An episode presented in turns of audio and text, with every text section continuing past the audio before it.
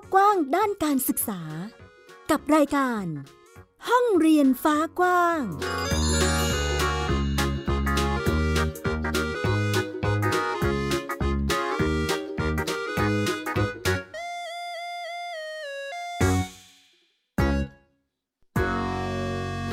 สวัสดีค่ะ ต้อนรับคุณผู้ฟังทุกท่านเข้าสู่รายการห้องเรียนฟ้ากว้างนะคะ กลับมาพบกับมิวอัยดาสุนศรีเช่นเคย แน่นอนมาพร้อมกับเรื่องราวข่าวสารด้านการศึกษา ที่นำมาเล่าและพูดคุยให้คุณผู้ฟังได้ติดตามกันเช่นเคยนะคะ ฟังกันได้ที่นี่ค่ะ เว็บไซต์ของเรา www.thaipbspodcast.com หรือแอปพลิเคชัน Thai PBS Podcast ที่สามารถรับฟังได้หลากหลายรายการเลยทีเดียว ไม่ใช่จะมีแค่รายการด้านการศึกษาอย่างเดียวเท่านั้นนะคะ ยังมีเรื่องวิทยาศาสตร์ รายการสำหรับเด็ก รายการเพื่อผู้บริโภค และรายการอื่น ๆ ที่คุณสนใจ สามารถเข้าไปดูหรือไปฟังได้ผ่านทางหน้าเว็บไซต์ของเรา มีรายการอัปเดตทุกสัปดาห์ค่ะ วันนี้ห้องเรียนฟ้ากว้างมีหลายประเด็นเลยทีเดียวที่นำมาเล่าให้ฟังค่ะ ไม่ว่าจะเป็นเรื่องเกี่ยวกับการเรียนรู้เรื่องของการทำ CPR ช่วยชีวิตคน สิ่งนี้สำคัญมาก ๆจำเป็นต้องปลูกฝังให้กับเด็กๆ แม้ว่าอายุยังน้อย แต่ก็จำเป็นนะคะ ต่อมาคือเรื่องของห้องเรียนสู้ฝุ่นตอนนี้ฝุ่น PM 2.5 กลับมาอีกแล้วค่ะ การเรียนรู้ของเด็กๆ เพื่อที่จะรู้เท่าทันภัย แล้วก็อันตรายที่อาจจะเกิดขึ้นต่อสุขภาพของตนเอง จะเป็นอย่างไรนั้นไปติดตามกันค่ะ ไทย PBS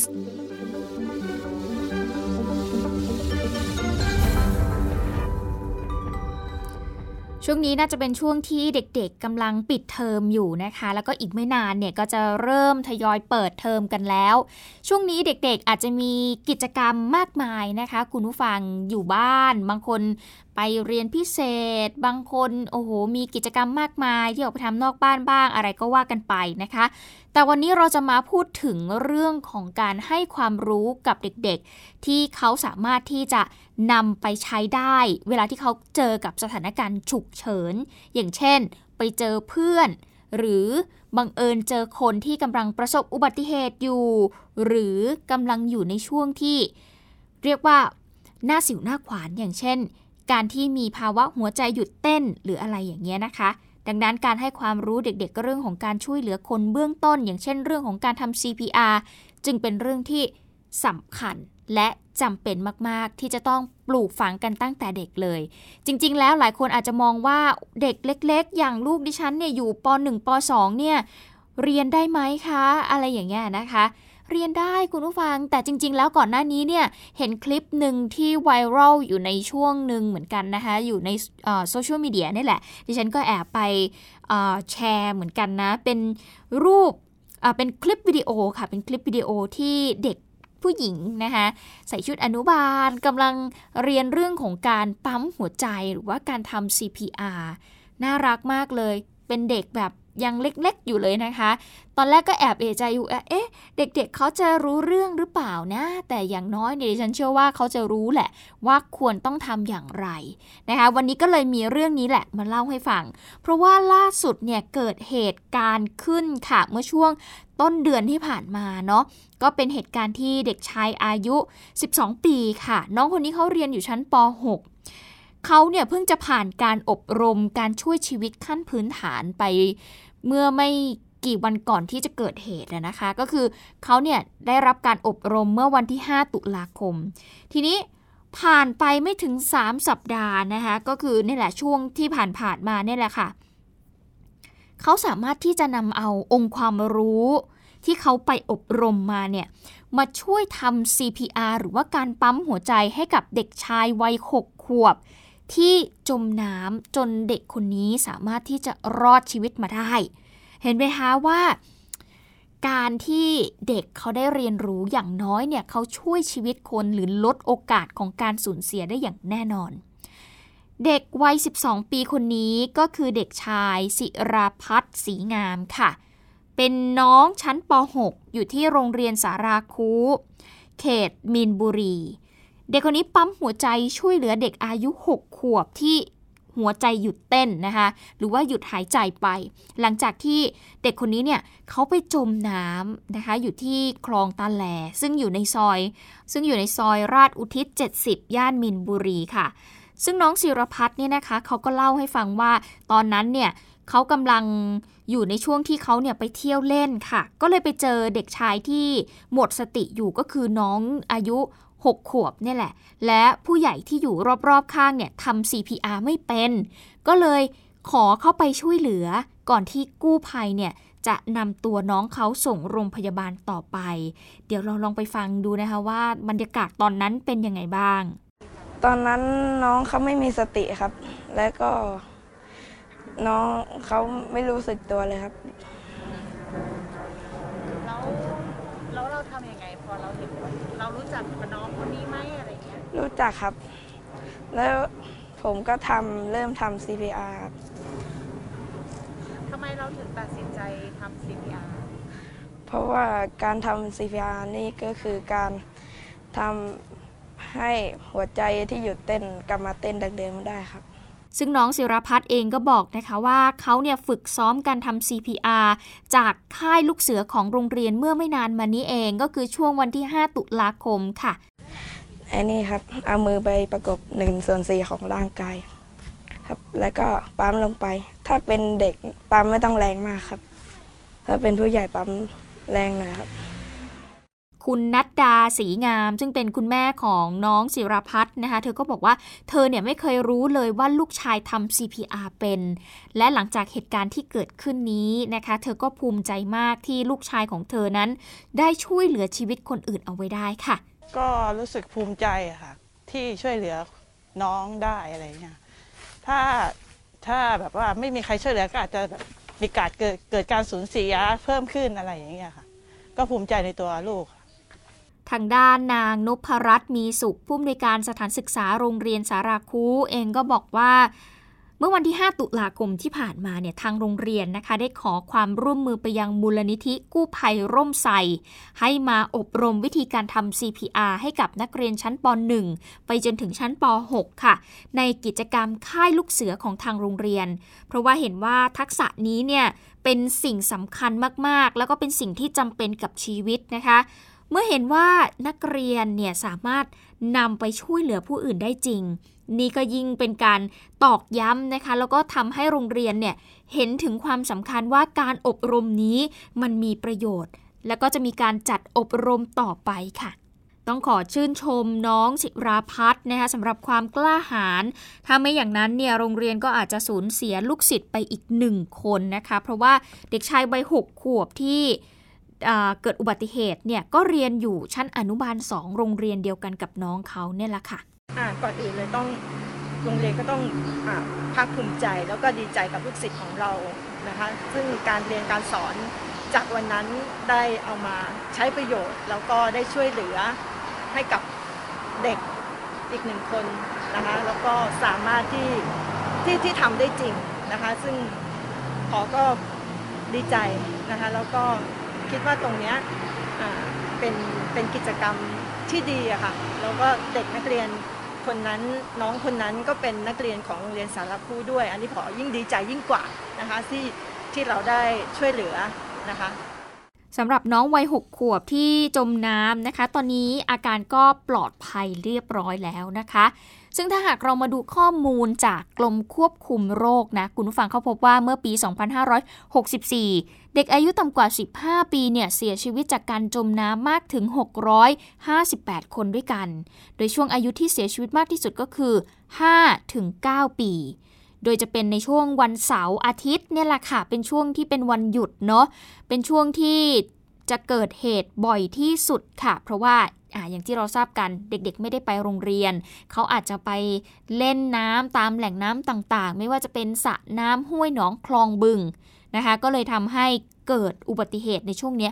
มากที่สุด ซึ่งทางกระทรวงสาธารณสุขเองก็พยายามจะผลักดันนโยบายคนไทยทำ CPR เป็นจำนวน 10 ล้านคนให้ได้ภายในปี 2566 นี้ คุณผู้ฟังเอาจริง ๆ เรื่องของการทำ CPR นะ ต้อง คือเรียนอย่างเดียวไม่พอนะคะต้องมีความกล้าหาญด้วยแล้วก็มั่นใจในตัวเอง เพราะอย่างดิฉันเนี่ยจำได้ว่า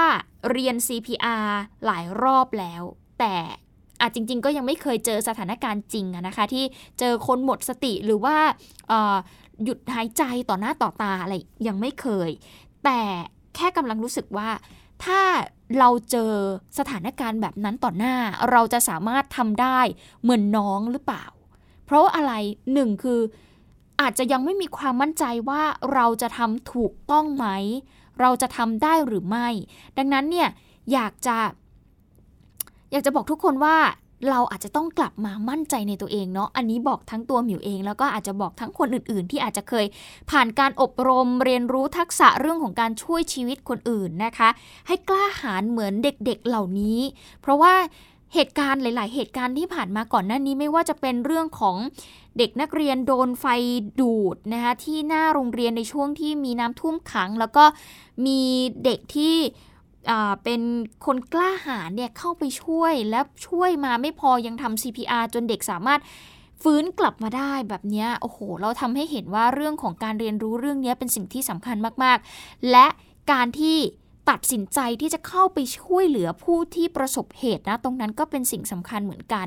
ดังนั้นเนี่ยเรื่องนี้เป็นสิ่งที่เรียนรู้ทักษะอย่างเดียวไม่พอใจเราอาจจะต้องเข้มแข็งแล้วก็ ตัดสินใจให้ไวเนาะกับการช่วยเหลือคนอื่นด้วยเหมือนกันนะคะอะอันนี้อันนี้แลกเปลี่ยนละกันนะคะ คุณผู้ฟังค่ะ แน่นอนว่าเรื่องของการทำ CPR อย่างเดียวไม่พอ เรื่องของทักษะการว่ายน้ำหรือว่าการช่วยชีวิต หรือการช่วยเหลือคนที่กำลังจะจมน้ำก็เป็นสิ่งจำเป็นนะสำหรับเด็กๆในยุคนี้นะคะ เพราะว่าถ้าดูว่าเมื่อกี้นี้ก็จะได้พูดถึงเด็กๆที่จมน้ำเสียชีวิตใช่ไหมคะคุณผู้ฟัง ไทย PBS เองก็พยายามจะติดตามสถานการณ์ว่า มีที่ไหนบ้างที่กำลังส่งเสริมทักษะในเรื่องนี้ก็จะนำมาเล่าให้ฟังเรื่อยๆ ดังนั้นคุณพ่อคุณแม่หรือน้องๆ หรือใครก็ตามที่กำลังฟังอยู่ตอนนี้ ทักษะการว่ายน้ำจำเป็นไม่แพ้กันค่ะเด็กๆ สามารถไปเรียนรู้ได้ทั้งความรู้ได้ทั้งความสนุกด้วยนะคะ อะ ฝากกันไว้ด้วยค่ะ ไทย PBS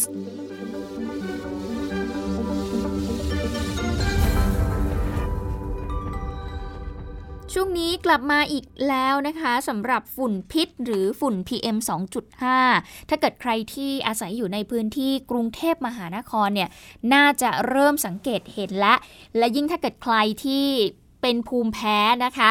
น่าจะสามารถรับรู้ได้นะ เพราะว่าอาการภูมิแพ้เนี่ยจะกำเริบ เพราะว่าล่าสุดดิฉันเองเนี่ยก็เพิ่งจะหายจากอาการภูมิแพ้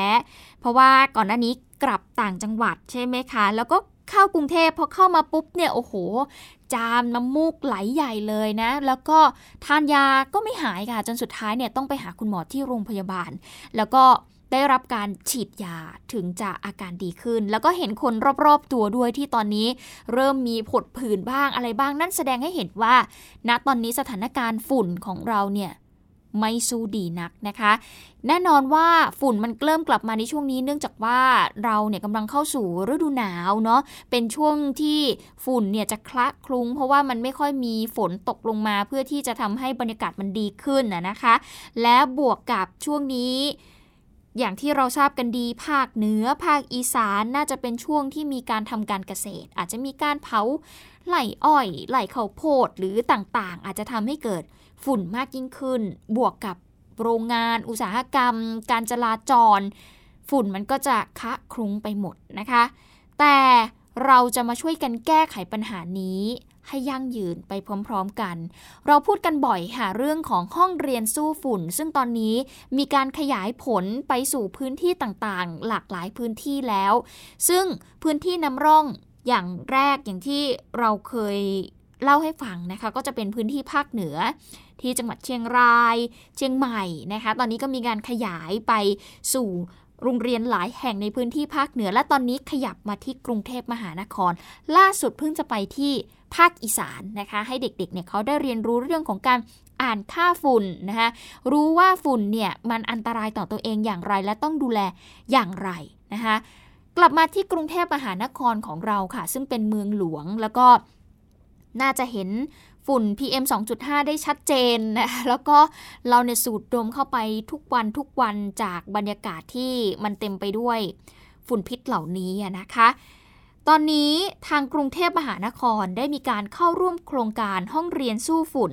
และมีการติดตั้งเครื่องวัดฝุ่น PM 2.5 ไว้ที่โรงเรียนหลายแห่งเลย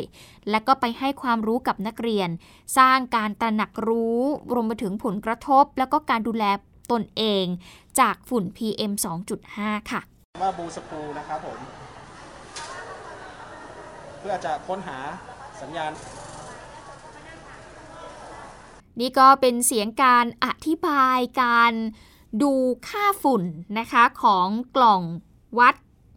ค่าฝุ่น PM 2.5 ที่เอาไปติดไว้ที่โรงเรียนแต่ละแห่งในกรุงเทพมหานครนะคะคุณผู้ฟัง ซึ่งกล่องนี้จะมีลักษณะเป็นกล่องสีฟ้าก็จะเป็นเครื่องที่วัดว่าค่าฝุ่น PM 2.5 เนี่ยเป็นอย่างไรบ้างนะคะ ซึ่งมันจะแสดงค่าฝุ่นแบบเรียลไทม์เลย ซึ่งเครื่องนี้ก็ได้รับการสนับสนุนจากสสสค่ะ ได้มีการนำมาติดตั้งในโรงเรียนในสังกัดกรุงเทพมหานคร 34 แห่งด้วยกัน เพื่อให้เด็กๆ เนี่ยเขาได้เรียนรู้เรื่องของการอ่านค่าฝุ่น PM 2.5 ในแต่ละวัน ซึ่งเครื่องวัดฝุ่นตัวนี้นะคะ นอกจากจะแสดงค่าฝุ่นที่ตัวเครื่องแล้วเนี่ย ยังส่งผลค่าฝุ่นผ่านแอปพลิเคชัน บลูสคูลด้วยนะคะ ซึ่งเด็กๆ รวมไปถึงประชาชนทั่วไปก็สามารถที่จะติดตามค่าฝุ่น PM 2.5 ของแต่ละพื้นที่ได้แบบเรียลไทม์ตลอด 24 ชั่วโมงเลย ซึ่งนี่ก็เป็นส่วนหนึ่งของการจัดทำโครงการห้องเรียนสู้ฝุ่นค่ะ เบื้องต้นมีการคลิกออฟแล้วนะคะ ติดตั้งเครื่องวัดฝุ่น PM 2.5 ที่โรงเรียนสุเหล่าใหม่เขตสวนหลวงไปแล้วค่ะ แล้วก็มีการจัดกิจกรรมสร้างการรับรู้เรื่องของการอ่านค่าฝุ่น แล้วก็การป้องกันตนเอง ให้กับนักเรียนของที่นี่ด้วยนะคะ เพื่อให้พวกเขานั้นเกิดความตระหนักรู้ค่ะ แล้วก็สามารถที่จะถ่ายทอดความรู้นี้ไปสู่ครอบครัวของตนเองได้ ให้รู้เท่าทันภัย แล้วก็รู้จักวิธีการป้องกันตนเองจากผลกระทบที่จะได้รับจากฝุ่น PM PM 2.5 นะคะ โดยผลของการอ่านค่าฝุ่นในแต่ละวันเนี่ย ทางโรงเรียนก็จะมีการติดธงแสดงค่าฝุ่นเอาไว้ที่บริเวณหน้าโรงเรียนด้วย ถ้าหากธงเป็นสีส้มหรือสีแดงนั่นแสดงว่าสภาพอากาศณตอนนี้มีผลกระทบต่อสุขภาพ เด็กๆ จะต้องงดกิจกรรมนอกสถานที่ แล้วก็สวมหน้ากากอนามัย ป้องกันฝุ่นเอาไว้ค่ะ เราจะได้รู้ได้ค่ะว่าถ้าบางวันอย่างเงี้ยค่ะ ฝุ่นมัน PM เยอะมากค่ะ เราก็ควรใส่แมสและป้องกันตัวเองให้มากที่สุดค่ะ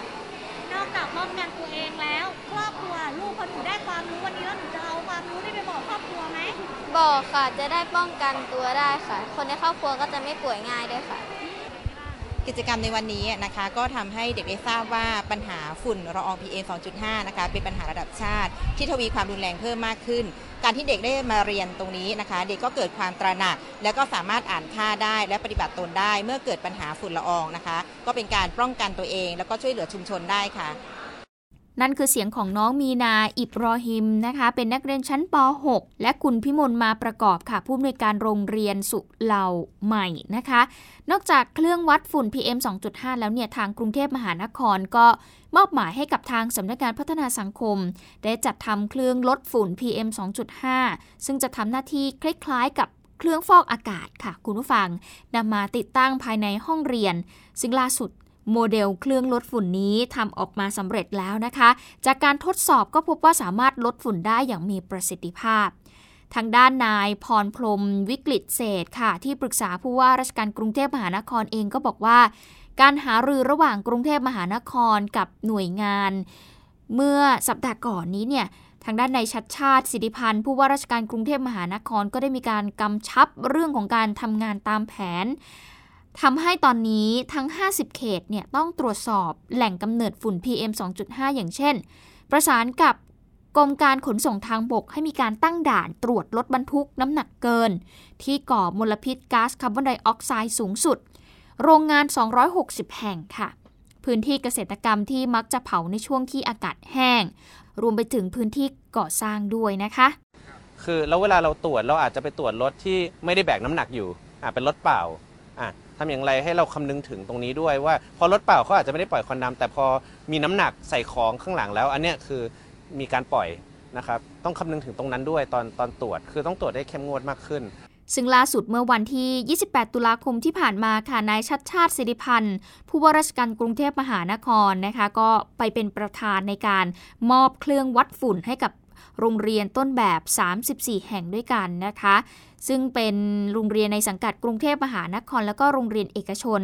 ที่บริเวณศาลาว่าการกรุงเทพมหานครค่ะ ซึ่งนายชาชาติเองก็บอกว่าห้องเรียนสู้ฝุ่นเนี่ยจะเป็นส่วนสำคัญค่ะ ในการสร้างการเรียนรู้ให้กับเด็กๆ ซึ่งนอกจากเด็กๆ จะสามารถป้องกันตนเองได้แล้วนั้น ก็ยังสามารถขยายไปถึงครอบครัวของพวกเขาได้ด้วย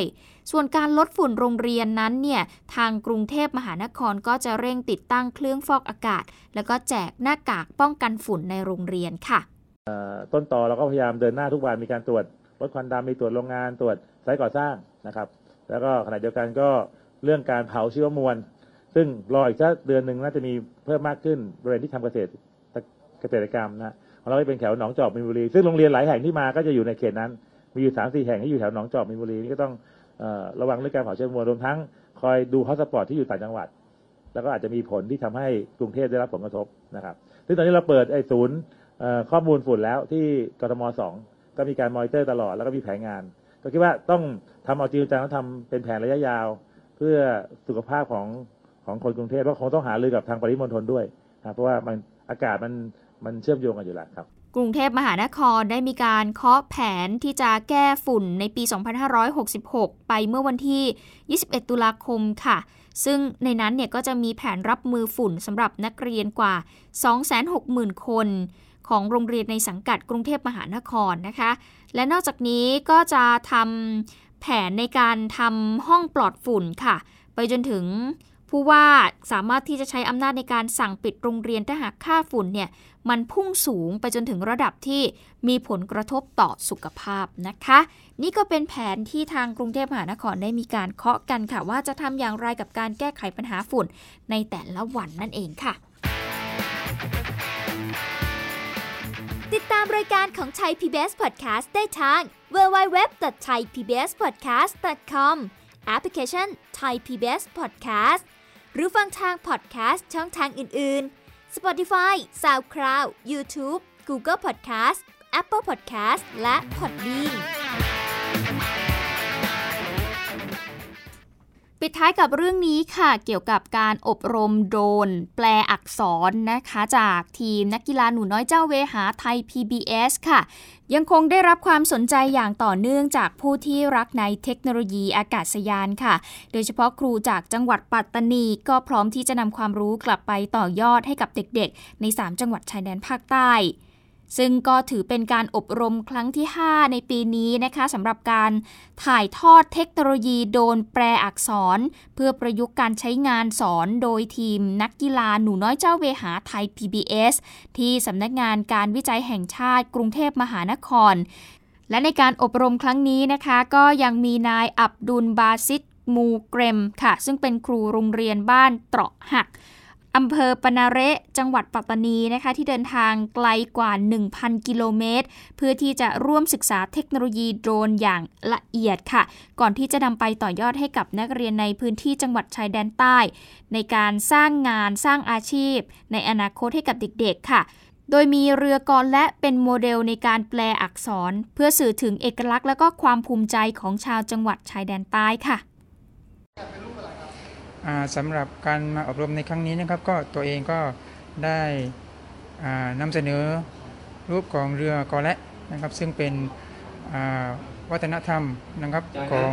พื้นที่สามจังหวัดชายแดนภาคใต้นะครับ ทางสำนักงานเขตพื้นที่การศึกษาปฐมศึกษาปัตตานีเขตหนึ่งนะครับ เป็นหน่วยงานที่ให้การสนับสนุนในการขับเคลื่อนเรื่องของวิทยาศาสตร์อากาศยานนะครับ ให้กับครูผู้สอน พื่อที่จะนำสาระความรู้นำวิธีการต่างๆ ของวิทยาศาสตร์อากาศยาน ไปต่อยอดให้กับนักเรียนในโรงเรียนของเขตพื้นที่ปัตตานีเขตหนึ่งครับ ผู้ที่เข้ารับการอบรมเนี่ยสามารถที่จะนำไปใช้ในชีวิตประจำวันได้ เรียกง่ายๆเลยครับว่าออกไปก็เดินหางานได้เลยนะครับ เพราะว่าในเรื่องของโปรแกรมโดนแปลอักษรณปัจจุบันนี้พอโควิดจากไปนะครับ โดนแปลอักษรเป็นส่วนหนึ่งของการแสดงการบันเทิง และการอบรมครั้งนี้ก็บอกได้เลยนะครับว่าเป็นการอบรมที่ประทับใจ ซึ่งในอนาคตจะนำไปสู่การแข่งขันนะครับ และเกิดการประกอบอาชีพขึ้นได้ในที่สุดครับ ถือเป็นอีกหนึ่งการเรียนรู้นะคะ ที่คุณครูเขาได้มาเรียนรู้ร่วมกัน และก็นำไปต่อยอดเพื่อที่จะส่งต่อองค์ความรู้เหล่านี้ให้กับเด็กๆของเขานั่นเองค่ะ